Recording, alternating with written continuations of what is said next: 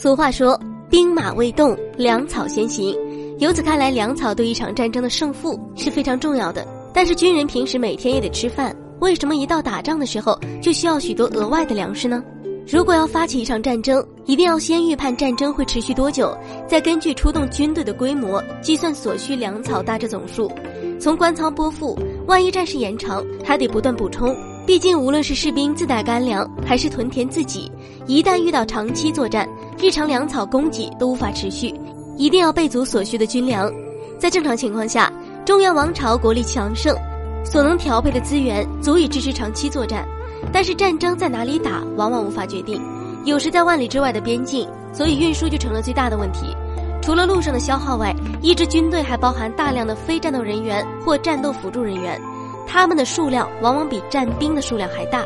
为了节省粮草，在条件允许的情况下，运粮的农夫会先后分批返回，但前线会一直保持一个具备相当规模的民夫队伍。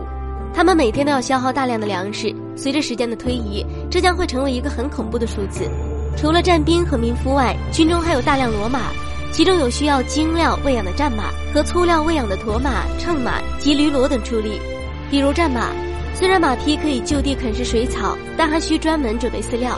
其所谓饲料，既可以是干草、稻麦秸秆，也可以是豆类，甚至小米。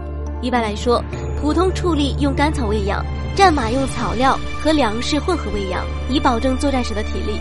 数万、数十万大军人吃马喂，所需粮草的总量不可能像少数跨境作战骑兵那样精确控制，作战时间更是无法预料。指挥官必须尽可能多的征集粮草，组织运输。一旦粮草供应出了问题，不必等到粮食全部吃光，当存粮低于一定的警戒线的时候，整个军队可能就会出现恐慌，战争到这里很难再进行下去了。战场后勤是一个大问题，统帅要么速战速决，要么减少军队对后勤的依赖，才能避免使自己陷入尴尬的境地。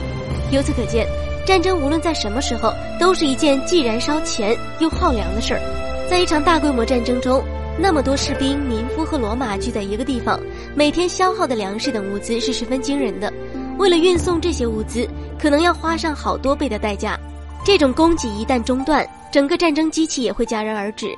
因此，双方要不惜一切保证粮草和物资的供应，无论代价是多么沉重。所以，开战之前就得好好考虑粮食的问题。好了，今天的节目就到这里了，我们下期再见。